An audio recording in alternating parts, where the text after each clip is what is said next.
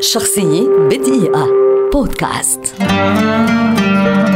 نينو روتا. ملحن وعازف بيانو وقائد أوركسترا إيطالي ولد عام 1911 ويعد من أهم الموسيقيين الذين عملوا على موسيقى الأفلام في التاريخ إذ قدم ألحانا رائعة لما يتجاوز المئة وخمسين فيلما.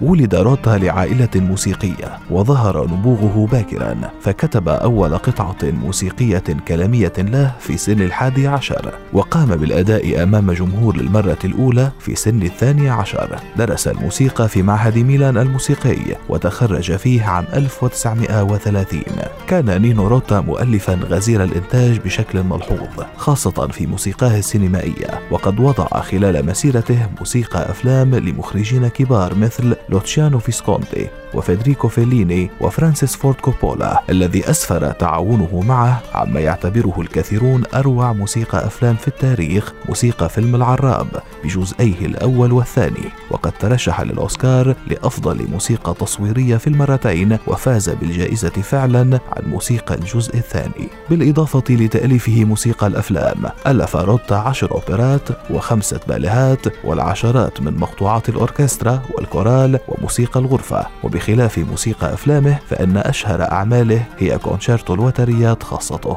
قام روتا أيضا بتدريس الموسيقى لفترة طويلة في معهد باري الموسيقي بإيطاليا حين كان مدير المعهد لما يقرب من 30 عاما. عام 1979 رحل نينو روتا صانع أسطورة موسيقى العراب الخالدة بأزمة قلبية عن عمر ناهز 67 عاما.